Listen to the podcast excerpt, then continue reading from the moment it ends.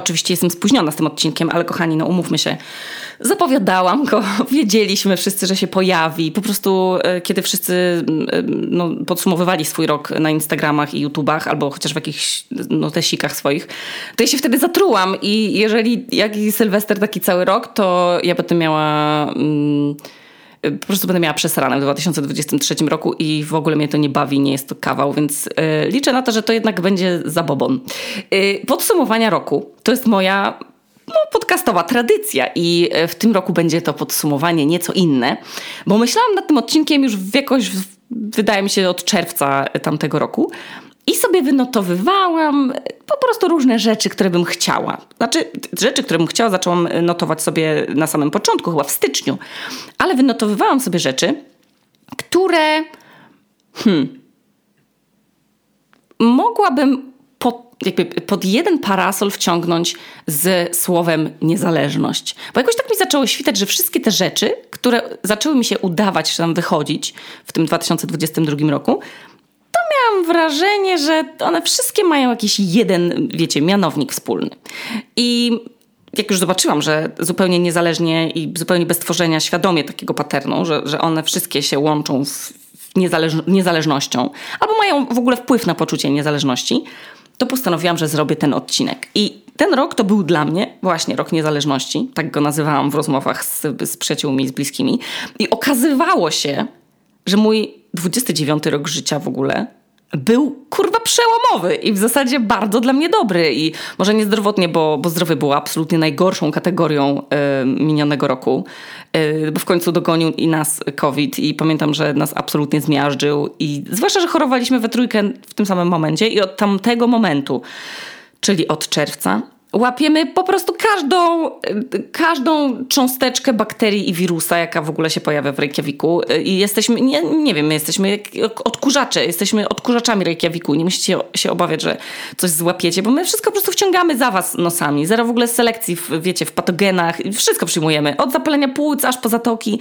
Nawet skręconą kostkę możemy sobie załatwić bardzo łatwo. Także ten rok zapamiętam pod znakiem chorowania non-stop ale w ogóle nie o tym miało być, bo miało być przecież o niezależności, więc mm, już przejdę po prostu do tego tematu odcinka. Przede wszystkim ja, wydaje mi się, że przez 29 lat mogłabym powiedzieć, że ja nienawidzę słowa niezależność, bo ja kocham zależność. Zależność jest wygodna, zależność jest leniwa i ja, pff, ja bardzo kochałam zależność. Można się wykręcać od dorosłości w ogóle, w, wiecie, w wielu sytuacjach, yy, właśnie wchodząc w tę zależność. I na przykład zupełnie okej okay jest to, że nasz pies albo nasze dziecko są od nas zależne, no bo nie możemy od nich nigdy oczekiwać, że same na siebie na przykład zarobią i pójdą do sklepu po jedzenie za nas, nie? Więc fajnie jak najdłużej być w życiu tym psem albo dzieckiem. E, co zresztą powtarzał mi mój tata, nie? że ty się nie śpiesz do dorosłości. I się tak nie śpieszyłam przez 29 lat. I co prawda miałam pewne zrywy, nie? ale zawsze jednak jak coś się stawało zbyt duże i zbyt trudne, yy, no to się po prostu tak kuliłam nie? w węzełek i się wycofywałam albo prosiłam o pomoc kogoś bardziej mocarnego, y, na kogo w przypadku, wiecie, jakiegoś niepowodzenia, jakiejś misji e, mogłabym no albo ja uniknąć dzięki tej osobie jakiegoś rozczarowania sobą, czy niepowodzenia moją, mojej, moim działaniem, albo mogłam się przynajmniej na tę osobę wkurwiać. Więc nawet nie bezpośrednio, nie? ale w głowie. I tak nie brać po prostu na barki tego rozczarowania, że coś mi się nie udało. No bo ja to, nie, nie, przecież nie, nie ja to robiłam tę rzecz, tak? I ta nieśpieszność do dorosłości jakoś tak mi zapadła w głowie, ale też moi rodzice bardzo stawiali na moją samodzielność. Ja wszystko musiałam załatwiać sama. Nie było tak, że moi rodzice robili za mnie jakieś, nie wiem, tam aplikowanie na studia, czy do szkół, czy na przykład organizowanie wakacji, czy szukanie sobie pracy. No, no nie, no nawet jako dziecko musiałam sama pamiętać, żeby się dobrze spakować do szkoły i mama mi nie sprawdzała tornistra, czy ja wszystko mam. Więc y, y, stawiali moi rodzice na to, że, że ta odpowiedzialność jest budowana we mnie właśnie takimi chyba małymi działaniami, nie? I, I, też sama po prostu się wyprowadziłam na studia, prowadziłam takie dość wydawać by się mogło ym, samodzielne życie, no. Sama wszystko robiłam, no. Ale też, ym, no, jak tylko mogłam, zrzucić y, na barki kogoś innego jakąś odpowiedzialność, nawet za to, żeby, nie wiem, zadzwonić po pizzę, to wolałam to zrobić, żeby jak coś spierdolę, to żeby nikt się na mnie nie pogniewał, no bo jak mu zamówię pepperoni salami zamiast pe papryki pepperoni. W ogóle co to jest za pomysł, żeby na pizzach, słuchajcie, nazywać tak samo dwa zupełnie różne składniki, no. no ale to nieważne. Jak trzeba było gdzieś zadzwonić, to dzwonił ktoś inny. I jak trzeba było na przykład zadzwonić do gazowni, się spytać, jakim cudem w mieszkaniu, w którym nikt nie mieszka, bo się dopiero e, e, meble robiły do niego, przyszedł za gaz za miesiąc rachunek na tysiąc zeta, no to prosiłam tatę. Aż do tego roku, bo w tym roku zadzwoniłam sama. Zadzwoniłam do pań z gazowni. Ale zacznijmy od początku roku. Chyba pierwszym krokiem do poczucia niezależności mojej i to był właśnie ten pierwszy, pierwsza rzecz, która, którą mogłam tak nazwać, y, czyli do tej niezależności i odzyskania mocy decydowania o sobie, było odstawienie Heleny od mojego mleka. I o kurwa, powiem wam, że my powinniśmy sobie chyba z Amateuszem za to przyznać jakąś nagrodę, jakiś medal, bo to była współpraca bardzo wymagająca i trudna, bo zabranie dziecku piersi, zwłaszcza jeśli było do niej przyzwyczajone przez 18 miesięcy, to po prostu jak wiecie, jak, jak odłączenie heroinisty od, od dostaw heroiny prosto pod drzwi po prostu. To jest jak uzależnienie jak każde inne, no w dodatku utrzymujące przy życiu, no bo przecież najpierw żywimy się tylko mlekiem, tak? I bez niego sobie w ogóle nie możemy przetrwać i poradzić. Więc karmienie piersią jest super wygodne, wiecie, ekonomiczne, ale faktem jest, że jest ograniczające i dla mnie to ograniczanie było spoko przez te 18 miesięcy, ale do momentu, w którym zauważyłam, że w ogóle już nie ma mnie. W sensie nie ma już mnie i moich zainteresowań, albo moich kontaktów, moich znajomości, mm, moich y, potrzeb, tylko jest mama Asia czyli potrzeby, znajomości mnie jako matki. No i nie mogę sobie wyjść się spotkać z koleżanką, nawet jeżeli Amadeusz przecież lubi zostawać z Heleną i w ogóle, to ona przecież nie zaśnie, nie, nie, nie mogła zasnąć bez, beze mnie. No i nie mogę iść, nie wiem, sobie pracować gdzieś na 4 godziny ciągiem, no bo wiadomo było, że Amadeusz będzie musiał sobie radzić z, z tą histerią. No i nie, nie mogłam po prostu wyjść sobie w dowolnej godzinie do lekarza albo do sklepu. Już nawet nie mówię o jakimś wyjeździe, no bo tak w ogóle nie miałam w głowie, bo uważałam, że Helena jeszcze była za mała. Ale wiecie o co chodzi? Ja czułam się po prostu przywiązana takim sznurkiem do słupa. Y, I, i to takie było no takie, że nie mogłam się oddalić po prostu na, na wiecie, na kilka metrów. I poczułam, że po prostu pora skończyć, bo zaczyna mnie to dusić, wkurzać. I poza tym ona już przecież je normalne pokarmy, więc wiecie, no to jej życie już nie zależy od pokarmu z mojego ciała. I decyzja zapadła podczas najpiękniejszej zorzy, jaką można sobie wyobrazić. Przepięknej, tańczącej całą noc, prawie całą nieprzespaną przez nas, dodam, noc. I nie był to łatwy proces, ale powoli oswajał mnie z rolą towarzyszki, a Amadeusza towarzysza, smutku.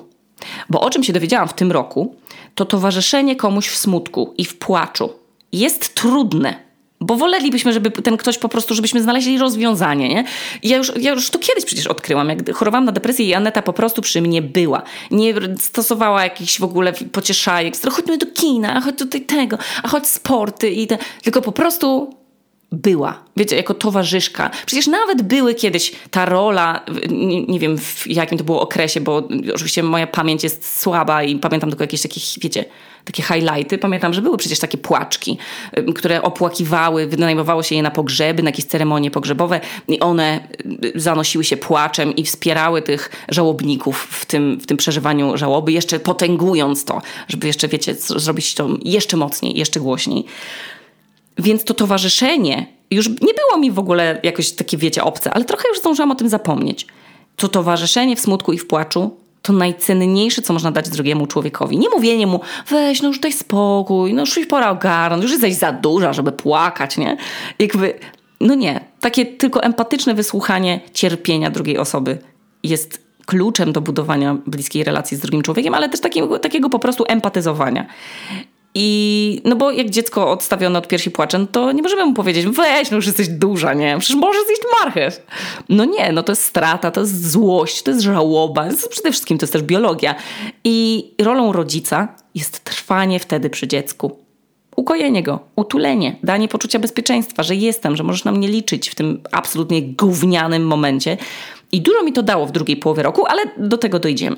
I to był pierwszy element roku niezależności. Nie będę o tym się tutaj rozwijać dużo, bo to nie jest podcast o tym, ale uniezależnienie się od bycia stale w promieniu 10 metrów od dziecka to pozwoliło mi zrobić jeden krok w lepszą rutynę pracy, w lepszą rutynę snu, w powolne odbudowywanie relacji pozadziecięcych, czyli też takich, w których nie jestem tylko rodzicem, mm, tylko jestem sobą, Asią. I wyjścia bez dziecka z innymi dorosłymi to jest, na, o kurwa, to jest, no, to jest naprawdę duża rzecz po takim okresie bycia ciągle z małym stworzeniem. I jak nabrałam oddechu, to poczułam, że to najgłębszy oddech, taki, uff, wiecie, jaki mogłam wziąć od, od dawna. Bo świadomość, że mogę zadbać też o swoje, odraczane cały czas dotąd potrzeby, była wspaniała. Na przykład potrzeba nauki, którą zaspokoiłam zapisując się na angielski. I mówiłam wam, że angielski był dla mnie kiedyś prawie tak swobodnym językiem jak mój polski, ale jak przestałam go używać, to zaczęłam zapominać, no. I się zacinałam. I jak bardzo szybko mówię, często zmieniam tematy i czasy i opowiadam anegdo anegdoty. Zresztą znacie mnie. Jak napotykałam jakieś słowo, którego nie znałam, a chciałam go użyć, albo co gorsza, kiedyś znałam i zapomniałam, no to powodowało to u mnie straszną frustrację. I zapisanie się w tym roku na angielski dwa razy w tygodniu było krokiem, nie powiem wam, dużym dla mnie. Bo pierwszy raz zamiast gadać o czymś, po prostu to zrobiłam. A zawsze szanowałam takie osoby, które właśnie se mówią na przykład, a chcę się nauczyć jeździć na rolkach i się po prostu zapisują do trenera i się uczą jeździć. Na przykład Jola Szymańska jest taką osobą. Chciała rolki i to się po prostu nauczyła, no. Później jak jej zdrowie nie pozwoliło, to powiedziała, a teraz chcę się nauczyć robić na drutach. I się nauczyła. I się uczy dalej. A ja ja od 10 lat mówiłam, że się chcę, nie wiem, zacząć uczyć, no znaczy chcę zacząć jeździć samochodem. I tego nie robiłam. Albo, że chcę wrócić do szlifowania angielskiego. I tak za to mówiłam, i tak mówiłam, i krążyłam dookoła tego, ale w ogóle nie robiłam nic w tym celu. Albo, że chcę wrócić do jogi na przykład. Kurwa, no serio, nie wiem z czego to wynikało, ale chyba czekałam, aż się pojawią jakieś, nie wiem, bardziej sprzyjające okoliczności, żeby to robić wszystko, ale też nie wiem jakie. W sensie chyba czekałam, żeby mnie ktoś wziął, po prostu posadził przed ekranem, znalazł mi nauczyciela i mi ustalił grafik. I pewnie moja terapeutka by lepiej umiała powiedzieć, z czego to y, wynika. No, no może ja też już wiem, ale nie będę się tym dzielić, bo to dotyczy nie tylko mnie, ale też moich bliskich. A nie pytałam ich o zgodę, więc y, to unikanie odpowiedzialności i podejmowania decyzji nie jest, słuchajcie, niczym rzadkim. Y, dlatego wiedząc, że inni też tak robią, to jakoś też tak po prostu przeczekiwałam jakieś swoje potrzeby, pragnienia, robienia rzeczy i po prostu są ludzie, którzy załatwiają sprawę od razu. Na przykład nie Mira. Ona po prostu bierze telefon, napierdala po prostu, załatwia, dzwoni, wycenia, dowiaduje się, bo ona lubi. Ją kręci załatwianie rzeczy i taka sprawczość, że sobie może odhaczyć w głowie albo tam w notesie, że coś zrobiła. A ja jakoś nigdy nie czerpałam z tego przyjemności. Aż do 2022 roku. I skończyłam 2022 rok znowu z płynnym angielskim w pół roku udało mi się wrócić do takiej sprawności językowej i zauważyłam, że jestem też bardziej odważna w rozmawianiu z obcymi. Na przykład w, nie w filharmonii, nie? z jakimiś obcymi. Co mogę pogadać o, o waltorni? jakoś nie wiem, mam większy zasób słownictwa, jakoś płynniej mi to przychodzi, bo wiem, jakie błędy popełniałam w kółko po angielsku i że ich już nie popełniam, że staram się żonglować czasami różnymi, zamiast jechać ciągle na tym jednym po prostu czasie. Więc stawiam sobie po prostu jakieś małe cele językowe i ogromną satysfakcję sprawia mi fakt, że już się nie boję dzwoniąc do lekarza, że się zatnę na przykład. Albo dzwonię i normalnie gadam, no. I te moje konwersacje dają mi takie poczucie, że się rozwijam że, i, i, i też coś robię po prostu dla siebie, a poza tym są bardzo przyjemne. I moją panią od Angola, bo tak, tak sobie na nią mówię, ale to nie jest pani od angielskiego, tylko jest po prostu Marta i nie ma tylu lat, żeby być panią, bo jest niewiele starsza ode mnie. Bardzo się cieszę, że to zrobiłam i sama se po prostu podjęłam decyzję i ustaliłam kiedy jak często i jakie chciałabym, wiecie, mieć tematy i na czym mi zależy, w, jakich obszarach chcę uprawiać small talki. No i, i to mi dało poczucie sprawczości i zadowolenie duże z tego. Także mm, z podniesioną wysoko głową mogę powiedzieć, że że robiłam dwa razy w tygodniu ym, konwersacje i bardzo mi to dużo dało. Bardzo się cieszę z tego powodu, że miałam taką możliwość, nie tylko czasową, ale też oczywiście finansową każdy z nas ma na liście swoich priorytetów też takie rzeczy, które wymagają jakiegoś tam zasobu y, hajsu. No i nie zawsze można je zaczynać od razu. Natomiast jeżeli jest coś w naszym, wiecie, w naszej, no, w naszym zasięgu, co nie jest aż takim dużym poświęceniem, to warto. To warto. I 2022 rok skończyłam jako kierowczyni kierowczyni. O kurwa, słuchajcie, jestem z siebie przedumna. Powtarzam nieustannie, jak to dobrze, że zaczęłam jeździć samochodem. Jak ja wiozę gdzieś Anetę, albo ją odbieram z pracy, albo gdzieś, nie wiem, po prostu coś załatwiam. Sobie myślę, Jezu, jak to dobrze, że się przełamałam i zaczęłam jeździć. I teraz hejterzy Judasze będą mogli mówić, o Jezu, Agnieszka, jak flexuje, że jeździ samochodem, kurwa. Wielkie rzeczy. Tak, tak się będę, będę się flexować, bo słuchajcie, najgorszą weźcie rzecz, jaką, z jaką nie możecie się ze strachu zabrać, i pomnóżcie ją razy tysiąc i dopiero poczujecie wielkość muru, jakim było dla mnie kierowanie samochodem. E, a później kierowanie autem z pasażerem w środku, a później kierowanie jeszcze autem w nieodśnieżone miasto w Śnieżyce. I to jest wybitne uczucie. Oraz nawet nie wiecie, ile osób dzięki mnie, słuchajcie, się odważyło jeździć. Wiem o przynajmniej 10 osobach, które dzięki mojemu heroicznemu czynowi, no oczywiście śmieję się, nie? Ale dzięki mojej decyzji same na przykład dokończyły kurs albo wróciły do jazdy i też się odważyły i przełamały. I to jest super! Bez kitu ja nawet polubiłam jeżdżenie samochodem, gdzie kiedyś jak jeździłam na początku z tym spięciem dubska, y, po prostu czujna, y, jak wiecie, jak fretka, jak surykatka stałam, tylko patrzyłam tymi oczami prawo, lewo, tutaj dobra i mówiłam do siebie, co mam robić i kiedy, kiedy yy, że muszę wrzucić, jeszcze sobie mówiłam, mówię, muszę sobie wrzucić rewersę. w każdym razie yy, jeżdżę sobie gdzie potrzebuję, Mówię wam, jestem po prostu, mam, mam rozluźnione barki, jestem zadowolona z siebie. Jestem bardzo, bardzo dumna z siebie, że głowa mała. O, tak babcia Anielka mówiła, że coś jest takie, że głowa mała. Ta decyzja, a raczej to dostarczenie sobie dużego cierpienia w formie stresu i tego trzęsienia się całego ciała w aucie. Yy, czy, czytam teraz taką książkę, która się y, nazywa Znajdywanie przyjemności w cierpieniu, czy coś takiego. Ona się nazywa Złoty Środek. Jest bardzo ciekawa o tym, dlaczego na przykład ludzie yy, biegają maratony, o tym, dlaczego mm, ludzie lubią, nie wiem, masochizm i jakieś takie formy, no właśnie, y, samo ucierpiętniania się. I dlaczego ludzie to robią od dawien dawna e, i od po prostu pradziejów. E, I co to daje. I to też się skupia na biochemii mózgu. I no bardzo, bardzo jest ciekawa ta książka. Jestem jakoś mniej więcej w połowie. Poleciła ją Asia Gutral na Instagramie i ja sobie ją kupiłam i po prostu uważam, że to są dobrze wydane pieniądze. Bardzo ciekawa pozycja. Polecam. Złoty środek.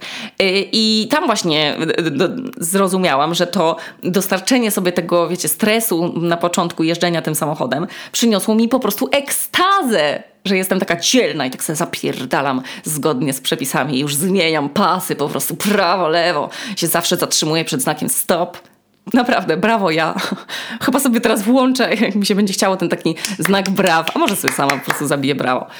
Duże słowo N, I, E, nie będę teraz literować, duże słowo niezależność. Dało mi nawet takie małe działanie, jak to będzie głupie, ale jak samodzielne robienie sobie paznokci. Przysięgam, można to wyśmiać, można pomyśleć też, o kurwa, to faktycznie zabiera dużo czasu i precyzji. Zaczęło mi to sprawiać nawet przyjemność i dotychczas musiałam się kalendarzowo y, po prostu gimnastykować, żeby się wstrzelić w wolny termin u mojej pani pazurkowej y, Julii, aż, y, a bardzo lubiłam, bo ja bardzo lubię mieć ładnie zrobione paznokcie, wiecie, jakieś kolorki i też sensorycznie lubię tak sobie jeździć palcami, już nie skubię skórek, tylko tak sobie jeżdżę po prostu po paznokciach, one są takie przyjemne w dotyku, więc lubię to robić. I cały czas się musiałam gimnastykować, żeby się jakoś wstrzelić w te terminy i w końcu sobie, słuchajcie, pojechałam do sklepu i kupiłam frezarkę do paznokci i sama się nauczyłam robić sobie paznokcie i niby to jest mała rzecz, ale doskonałe jest to uczucie niezależności od umawiania się gdzieś, że można coś zrobić samemu. To jest tak jak wiecie, nie musicie, jak umiecie naprawiać coś, jesteście dobrzy w hydraulikę, to Myślę, że mam dużą przyjemność. Może sprawić to, że możecie coś sami naprawić. Na przykład nie dzwonić do hydraulika, pytać, kiedy on może przyjechać, a za ile, a coś tam, później czekać na niego w domu. Wiecie o co chodzi? Że ta taka niezależność, że umiecie coś po prostu zrobić sami, niezależnie czy to jest po prostu ugotowanie dziewięciodaniowej y, daniowej uczty dla znajomych, czy to jest, nie wiem, y, robienie sobie fryzjerstwa samemu w domu, czy odrestaurowywanie na przykład mebli, czy właśnie takie głupie, prozaiczne po prostu czynność, jak robienie sobie paznokci, to jest super. I czasem nawet o północy. Ale gdyby, wiecie, znów zamknęli nagle cały świat, czego oczywiście nikomu z nas nie życzę, to będę w zamknięciu z przyjemnymi dla siebie paznokciami. Dobra, kolejna rzecz, jaką zaczęłam w roku niezależności, po której podjęciu decyzji poczułam, że za długo z tym zwlekałam. no to jest oczywiście powrót do ruszania się. I tu ponownie poczułam się, jakbym postawiła, nie wiem, stopę na jakiejś nieodkrytej planecie. A przecież to była mi już znana planeta, no doskonale znana, ale porzucona. I wiecie, jakie to jest uczucie najgorsze na świecie, jak coś porzucicie Albo po prostu musicie to przerwać na przykład ze względów zdrowotnych, nie? W momencie, w którym już jesteście to wdrożeni i tak dobrzy w to. I kiedyś, jak byłam bardzo wkręcona w siłownię i w bieganie, a tak serio wkręcona, że po prostu o niczym innym nie myślałam, o niczym innym nie mówiłam, nie miałam innych żadnych motywacji, po prostu siłka, odżywki, napinanie brzucha do lustra, to po dwóch latach takiego stylu życia postanowiłam zjechać z takiego dużego, pompowanego zamku e, dla dzieci. Wiecie jakiego? Takiego na festynach, co są. I byłam na takim festynie z moim wspólnikiem i on miał y, dwójkę dzieci. No i one chciały zjechać, więc ja poszłam z nimi. Jedna siadła na mojej, z mojej jednej strony, druga z drugiej. Wiecie, dookoła innych tych dzieci skaczących dużo. I my tak biu, zjeżdżamy, ale ja w tym wiecie, trzymaniu jednej i drugiej pod, na pod bokiem, to po prostu zapomniałam, że na takich rzeczach trzeba się rozluźnić i wyluzować te mięśnie. I zaryłam prostymi nogami o dno tego zamku. I tak muszę powiedzieć, że średnio napompowanego, więc po prostu zajebałam prostymi nogami o ziemię po prostu i nic się nie stało, no bo wiadomo, dzieci są takie luźne i, i, po prostu gibkie i rzadko sobie coś łamią, więc im się nic nie stało, ale mi po prostu coś przes przeskoczyło, jakiś prąd w nodze. No i słuchajcie, bolała mnie ta noga później przez kilka tygodni. Nie mogłam robić ulubionych przysiadów, nie mogłam robić ulubionych wykroków, nie mogłam podskakiwać, nie mogłam robić no, żadnych z moich ulubionych ćwiczeń. I ciągle mnie bolało kolano i pani lekarz powiedziała, że niestety, no poza tam jakimś naświetlaniem, kryoterapią i, i masowaniem kolana, no to muszę sobie odpuścić ćwiczenia związane z nogami na jakieś tam, nie wiem, dwa miesiące. I oczywiście stało się to, czego się obawiałam. No nie udało mi się wrócić. I się rozleniwiłam. Jakoś inaczej sobie wypełniłam po prostu wolny czas. Chyba znalazłam chłopaka. Oczywiście już mi się nie chciało chodzić na siłownię z rana. Można sobie było pod kocem leżeć i oglądać Breaking Bad. I przez 8 lat nie wróciłam po tym na siłownię, no bo ciągle się mi odnawiała tamta kontuzja i tylko osoby, które wiedzą, jak chujowo jest wracać do jakiegoś sportu po dużej przerwie i zwłaszcza jakiejś kontuzji czy chorobie, albo nawet do jakiejś rutyny, nie? Nawet do tego, że człowiek jest słabszy, po prostu, mniej umie. Po prostu przetrwanie tego okropnego momentu, kiedy pamiętamy, jak robiliśmy coś poprzednio, a teraz startujemy od zera znów i tego momentu, jak, jak, mm, jak wróciłam na przykład teraz na jogę, to byłam zdewastowana po prostu po tym, jak ciężko znowu jest zaczynać od początku. I jak to ciało takie jest nierozciągnięte, jak w ogóle nie umiem robić tych, tych pozycji, wiecie, w takim tempie jak inni.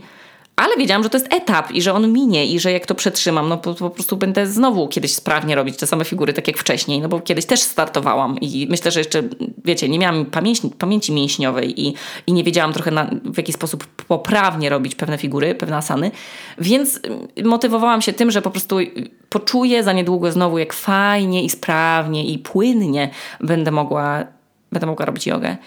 I no i co, no i, i po prostu kolejny miły akcent tego roku, że wróciłam.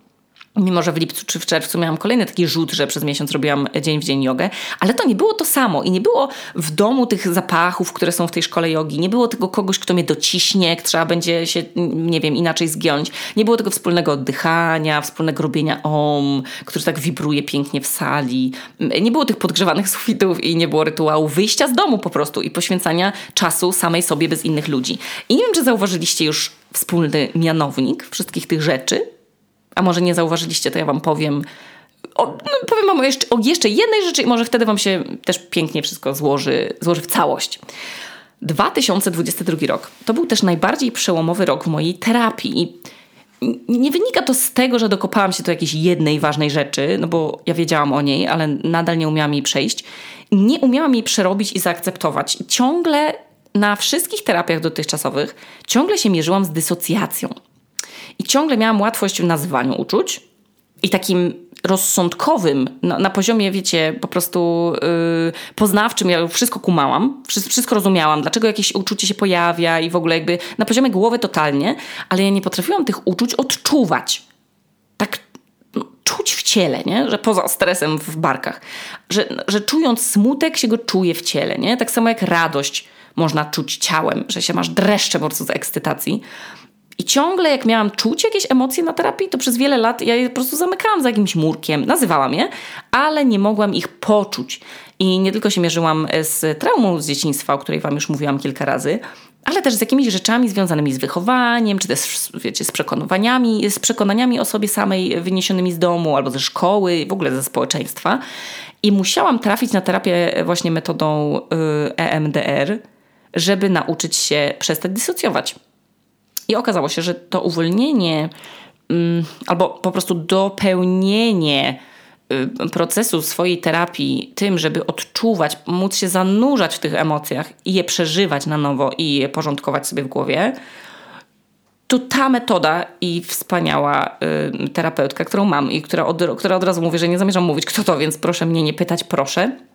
Proszę. Y, to dobranie metody i okoliczności, wydaje mi się, sprawiło, że w końcu serio widzę i czuję olbrzymi postęp w mojej terapii. Nie odkrycia i takie, o, to ciekawe. To, to, to, to było fajne, fajny etap mojej terapii, ale ciężka, mozolna, nieprzyjemna nawet czasami fizycznie praca pozwoliło mi na przykład stopniowo dawać takiej części w sobie, którą mamy, jakieś takie, wiecie, rzeczy takiej małej Asi, nie? Czy tam mamy małego Bartka w sobie, czy tam coś, można się z tego śmiać, ale są to jakieś rzeczy, które faktycznie czasami e, jakieś mamy deficyty, jakieś swoje takie tęsknoty z dzieciństwa, że ktoś nam czegoś nie dał, bo na przykład nie wiedział, że tego potrzebujemy, albo sam nasi, nasi rodzice na przykład nie mieli jakiegoś zasobu, nie wiedzieli, nie wiedzieli jak, albo nie, nie mieli wiedzy, albo może na przykład dużo pracowali, albo mieliśmy piątkę rodzeństwa i byliśmy najstarsi. Każdy z nas ma jakieś tam swoje takie rzeczy z dzieciństwa, które nadal gdzieś próbujemy sobie zaspokoić w dorosłości. I wydaje mi się, że to dostrzeżenie właśnie tej małej Asi i przestanie się śmiać z tego, że ona może istnieć we mnie i takie jakieś dawanie sobie rzeczy, których miałam kiedyś za mało, albo w ogóle zauważanie pewnych zależności między moim dzieciństwem a to, jakim jestem sama, na przykład rodzicem. I zaopiekowanie się tą traumą, która to właśnie wszystko sprawiła też, że łatwiej mi wychodzić z ciała podczas stresujących y, sytuacji i tak się zamrażać jak jaszczurka, tak jak to wtedy zrobiłam podczas tej, tej traumatycznej sytuacji, niż odczuwać ciałem, to o kurwa, bez kitu. Czuję teraz taką ulgę, że to jest Teraz ta terapia to jest jak ścieranie brudu z szafek, ale nie zaczynając, wiecie, od dołu, że ta szafka ledwo wytarta się zaraz pokrywa znowu kurzem spadającym z przecieranej szafki nad nią, tylko w końcu ścieram kurz od góry i jest to dla mnie bardzo duża rzecz. I nie tylko dla mnie okazało się, bo ta terapia sprawiła, że moi bliscy też zaczęli widzieć jej efekty. I mówi mi to Amadeusz, i mówi mi to Aneta. Oni na przykład powiedzieli, że to jest jakiś game changer w ogóle, że, że widać w ogóle po mnie, że ja zupełnie inaczej nawet mówię i inaczej spędzam czas z nimi. O, o innych rzeczach jestem w stanie dyskutować. Jakby serio, kurwa, to, to mi, ja sama widzę, że faktycznie umiem i zależy mi, tak serio mi zależy, na budowaniu szczerej bliskości z ludźmi i że się przestałam tego bać, że zaczęłam dawać sobie samej uwagę w ogóle, przestałam próbować zadowolić wszystkich dookoła, poza sobą. I czasami się na przykład umiem ugryźć w język, kiedy chcę znowu zacząć pajacować i żartować, zamiast właśnie być szczera ze sobą i odbywać z kimś szczerą rozmowę. Na przykład trudną, ale szczerą. I nie wiem, jak to opisać. No, ta zmiana metody na taką, która do mnie pasuje i która zburzyła właśnie ten ten jaszczurczy mój, taki zamrażający mnie, mm, taki schemat, to po prostu daje mi mega efekt. Ale musiałam przetestować kilka metod, kilka technik, kilka podejść, żeby zrozumieć, że do mnie pasuje najbardziej właśnie EMDR. I to właśnie na niej jestem w stanie na, najgłębiej jakby docierać do swoich problemów, przeżywać je tak w ciele, żeby poczuć później ulgę i takie ach, odetchnięcie, że coś udało mi się poczuć i po prostu puścić to dalej, trochę jak w medytacji. Kurwa, bardzo dużo mi to dało. Jeżeli ktoś z Was y, na przykład nie słuchał odcinku, odcinka y, pod tytułem Terapia, to właśnie w odcinku Terapia znajdziecie trochę chyba o tej metodzie. Tak mam wrażenie. Nie jest to żadne szurstwo, jest to normalna y, terapia, tak jak macie behawioralną, czy tam, nie wiem, no, poznawczą, czy dynamiczną. No to też jest metoda MDR, no i bardzo myślę, że może dla niektórych z Was będzie ona nowością, ale dla mnie też była nowością i bardzo się cieszę, że to się pojawiło w moim roku ym, 2022. I słuchajcie, to samo, wszystko to samo działo się z każdą z tych rzeczy z roku niezależności, o której wcześniej mówiłam. Jeżdżenie autem, Próbowałam dużo wcześniej, kilka razy, wypożyczonymi autami i naszym starym Volvo. I dopiero kiedy wsiadłam do samochodu zdeterminowana, wyposażona w automatyczną skrzynię biegów, kilka godzin e, oczywiście jazd przypominających i kamerę cofania, to udało mi się przezwyciężyć ten strach i pojechać i jeździć aż do teraz. Dopiero po przetestowaniu i jogi online na żywo, jogi z YouTube na podłodze w domu i to nadal nie było to, zrozumiałam, że żeby być w tym konsekwentna i żeby dawało mi to taką przyjemność, jaką mi daje, po prostu muszę chodzić na zajęcia regularnie do szkoły i czuć te kadzidła i się grzać tym ciepłem i się pocić jak szczur z innymi ludźmi.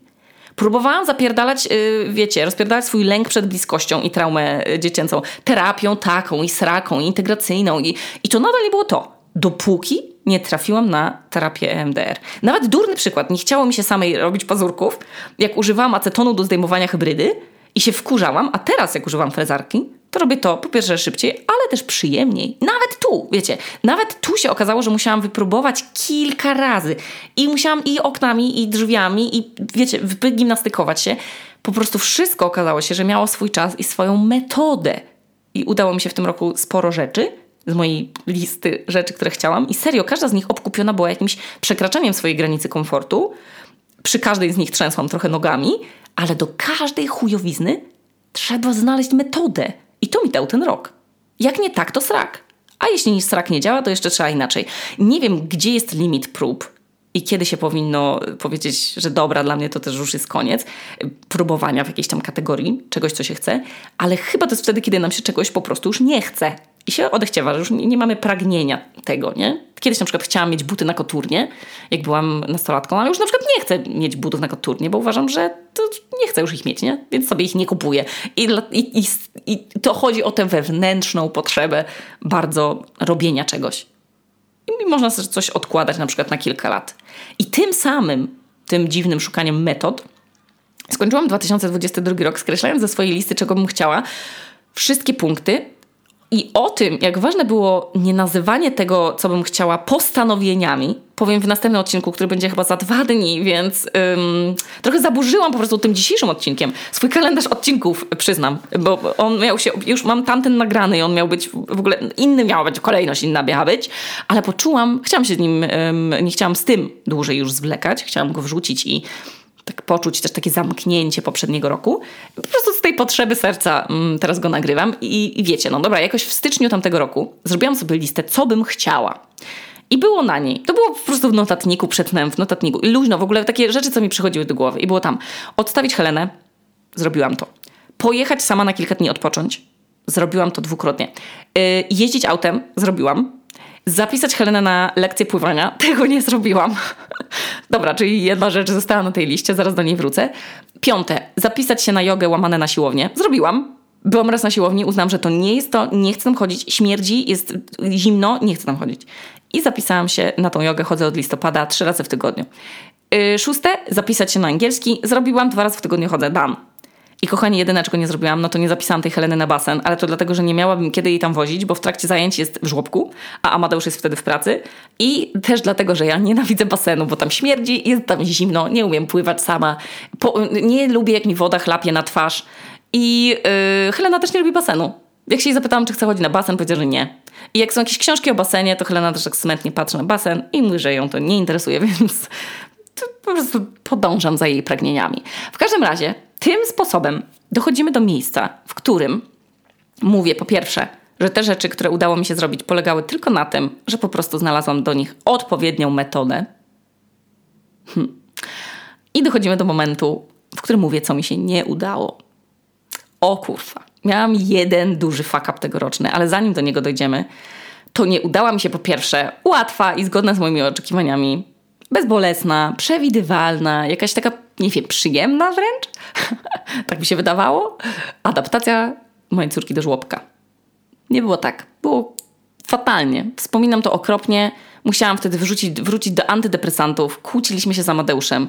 Szukałam rozwiązań, szukałam metod wszelakich. Okazało się, że jedyne co pomogło to czas i towarzyszenie w smutku. Czyli po prostu ukojenie tych emocji, które dziecko ma, a które my musieliśmy sobie włożyć na swoje plecy i je nieść. I słuchajcie, teraz jest okej. Okay. Helena kocha żłobek e, powiedziała dzisiaj, że przedszkole, juhu! Nie, powiedziała hurra! Więc yy, jest zajarana oglądaniem siebie na zdjęciach, swoich, wiesz, macie, wiecie, wiecie, ma ulubione swoje dzieci, ulubione ciocie. Jedynym remedium był czas i bliskość. Ale czy wyjęło mi to dwa miesiące z życia prawie? Oczywiście, że tak.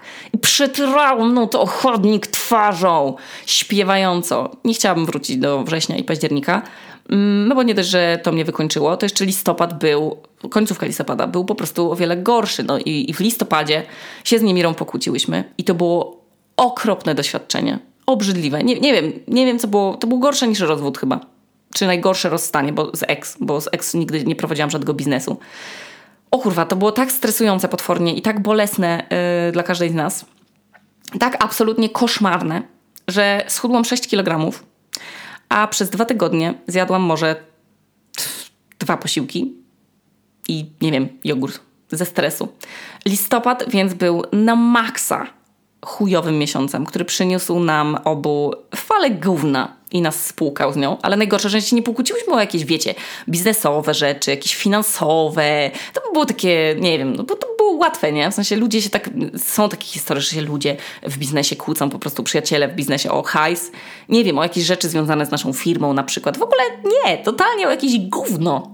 Jakieś zupełnie nieistotne gówno które urosło do rangi wielkiej kuli śniegowej, która się powiększała i powiększała i finalnie rozgniotła nas na płasko obie i nawet potrzebowałyśmy zewnętrznego mediatora, żeby się dogadać, kumacie, a nawet w zasadzie dwóch mediatorów. Y, obu bardzo dziękuję. Każdy z Was miał wkład w naszą zgodę. I, I to, że nadal żyjemy na tym świecie i żadna z nas nie kupuje broni, żeby drugą zastrzelić, żeby Justyna Mazur miała o czym zrobić odcinek, to jest wasza zasługa. Ja trochę to obracam w żart, jak widzicie celowo, ale nie miało w to w sobie ani jednego procenta komedii, tylko było jak niekończący się horror. A świadkami tego horroru byli nasi e, bliscy. E, I słuchajcie, w tej jednej sytuacji w życiu nie pomogła nam nawet, nie pomógł nam nawet fakt, że razem chodziłyśmy na, na kurs NVC komunikacji empatycznej. E, po prostu przysłoniły chyba nam mózg. Nie wiem, kurwa, nawet co. Słuchajcie, nie, nie wiem o co chodziło. Więc listopad, listopad, listopad kutofat, o, nie wiem czy tak będzie w przyszłorocznym bezplanerze, ale ten był okropny. Mówię Wam o tym szczerze, bo, bo zawsze Wam szczerze mówiłam o różnych niepowodzeniach. Y, no i dlatego mówię i teraz, no. Ale w podsumowaniu roku, no bo jakbym o tym nie powiedziała, no to, to by było niepełne podsumowanie. No ale jak każdy konflikt poprowadzony, poprowadzony i zamknięty w dobry sposób, nawet długi, y, ale zamknięty, no to każdy konflikt sprawia, że jesteśmy bogaci o jakieś wskazówki, jakieś niezaspokojone nasze potrzeby w relacji jakiejś, że można, wiecie, można podsumować wtedy relację i na przykład pierwszy raz od 8 lat czy 10 pogadać o jakichś swoich oczekiwaniach albo o czymś, co nam robi przykrość, wiecie, to, w związkach się ciężko robi takie inwentaryzacje, a w przyjaźni jeszcze rzadziej. E, dlatego właśnie to nam dużo dało i myślę, że nie tylko naszej relacji, ale na przykład mi z Amadeuszem też, czy z Anetą, też takie inwentaryzacja, e, inwentaryzacje dużo dały i moim zdaniem skutkowały super bliskością, której wcześniej nie mogłam jakoś z przyjaciółmi i, i z partnerem e, osiągnąć, więc finał tej chujowizny okazał się całkiem dobry dla wszystkich. No. Kolejna rzecz, która mi się nie udała 2022 roku, żeby nie było, wiecie, że tylko sukcesy i skreślone plany. No nie, no. Rzecz, która mi się nie udała, to jest doprowadzenie serialowych idiotek do momentu ukończonego scenariusza. Myślałam, że już do końca 2022 roku, na przykład, no dobra, no to już do stycznia 2023, to już w ogóle będą castingi, nie? No ale kochani, nie. To nie jest taki prosty proces, jak mi się wydawało, w sensie takiej szybki, y, a wręcz jest zajebiście skomplikowany i od strony prawnej i tej biurokratycznej po artystyczną. Y, uczestniczy w tym milion osób nie mogę za dużo mówić, więc niech reszta pozostanie milczeniem, ale no nadal y, scenariusz jeszcze nie jest taki, że sobie go, mogę go w całości wziąć, wiecie, do, do ręki nim machać. Y, no nie. Także to się nie udało w 2022 roku. Może się uda w... Nie no, musi się uczyć, udać. Musi się udać w 2023. Kolejna rzecz, której nie zrobiłam w 2022 roku, a myślałam, że to zrobię. To podcast o macierzyństwie i emocjach z tym związanych o różnych zaskoczeniach, jakie miałam, o odkryciach, w, też o sobie jako matce. Yy, mam już nazwę, mam już nawet założony ten podcast, ale ukryty, w sensie nieopublikowany. I wiecie, mam już nawet wypisane tematy odcinków, ale nadal to nie jest ten moment. I czekam po prostu. Dojrzewa mi to w głowie. No może, może nie wiem, może, może niedługo, a może, a może później. Daję sobie na to czas, bo lepiej jest coś przetrzymać, niż się za szybko na to porywać. O, muszę, o, muszę znowu znaleźć metodę. Muszę znaleźć po prostu jakieś coś, co mnie mi poukłada wszystko to, to w głowie i będzie mi to sprawiało przyjemność i znajdę jakąś na to ciekawą formułę, żeby to było coś yy, po prostu kreatywnego, no. Żeby to jakoś tak opierdolić, wiecie, w taki bardzo fajny sposób. No nie, nie, nie mogę wam nic więcej na ten temat powiedzieć teraz. Mam jedno coś, co chcę w 2023 roku. Nie powiem, co to jest, dopóki nie poczuję, że znalazłam tę rzecz, na tę rzecz właśnie metodę. Y, myślałam, że się z tym otwarcie podzielę, ale muszę jednak sobie pokminić, a w kolejnym podsumowaniu roku wam wtedy opowiem. Słowo opowiem to jest dobre słowo. Udało mi się zakończyć rok z mega luzem, z ogromnym luzem w ramionach, z relaksem w ciele, ze spokojem w relacjach i z satysfakcją, z zatkanym, jak słychać, nosem. Nagrałam dużo fajnych odcinków, odmówiłam wielu kuszących ale nie mądrych w perspektywie czasu propozycji biznesowych i Boże, jaką ja mam dobrą intuicję, to tylko y, ja i Nimira wiemy. Widziałam wybuchający wulkan na żywo, pojechałam na festiwal do Barcelony, byliśmy w Polsce na wakacje, Helena przeżyła pierwsze dramatyczne spotkanie z muchą, która usiadła jej na stopie, o czym wspomina do dziś. Udało nam się chodzić z Amadeuszem na randki. Zjadłam kulebiaka! Kulebiaka z bigosem w środku. Był pyszny. Yy, zaczęłam chodzić i okazało się, że bardzo pokochałam yy, Filharmonię i wydałam bezplaner, z którego jestem na maksa dumna i który zaskoczył mnie w ogóle tym szaleństwem, które spowodowało, że, że te 7 tysięcy sztuk nakładu się wyprzedało w pień i teraz ludzie sobie go odsprzedają po 200 zeta, czego nie pochwalam i uważam, że to jest słabe. I y, jakiś pan nawet jechał po niego z Warszawy, do Warszawy z Zielonej Góry. Jestem z niego, y, z tego bezplanera niewiarygodnie dumna. Y, oraz z dziewczyn z Gracji, z Niemiry i, i z Ady, że tak pięknie zrobiły to i designerską część, i logistyczną. Jestem zachwycona, że teraz sobie mogę w nim notować wszystkie swoje rzeczy i wszystkie jakieś tam terminy dziecięce moje i i lekarskie, i wyjazdowe, i zadania jogi, wiecie, różne inne główne dzwonki. I Amadeusza jakieś też. Więc jestem serio tak dumna i tak zadowolona i tak wdzięczna, e, że czuję, że mi się całe ciało, słuchajcie, wypełnia jak wrzątkiem blanym przez buzię z czajnika, taką ciepłą wdzięcznością. Mm, a to dzięki mojej pani terapeutce, która nie może mnie słuchać, e, ale i tak powiem dziękuję Ci bez kitu. E, dziękuję też Wam za wysłuchanie kolejnego podsumowania roku. E, to już będzie które czwarte, piąte? Już nie wiem, ile lat to już trwa, ale jesteśmy w tych podsumowaniach razem i to jest ciekawa, myślę, transformacja przez te cztery lata, jak prowadzę, mm, w tym roku będzie pięć lat, jak prowadzę podcast, ale cztery lata temu byłam w zupełnie innym miejscu i w zupełnie innym wieku i zupełnie inne miałam problemy, wydaje mi się, i inne przemyślenia, więc to jest bardzo śmieszne, jak ktoś teraz zaczyna słuchać podcastów z 2018 roku, po czym ląduje na moim Instagramie i mówi jej, masz dziecko? W ogóle co tu się stało? Co? Już nie pracujesz w restauracji? Kiedy zaczyna, zamierzasz wrócić do restauracji? Więc to śmieszne. Mm, jak długi to jest, jak krótki, a zarazem długi to jest czas? Nie wiem, bardzo to jest, bardzo to jest piękne, ale zarazem mega dziwne. Myślę, że nie, musimy żyć w jakiejś symulacji. Dziękuję Wam yy, i do usłyszenia za dwa dni. E, tu Okuniewska z nadpiwniczki w Reykjaviku, a to był odcinek z podsumowaniem 2022 roku.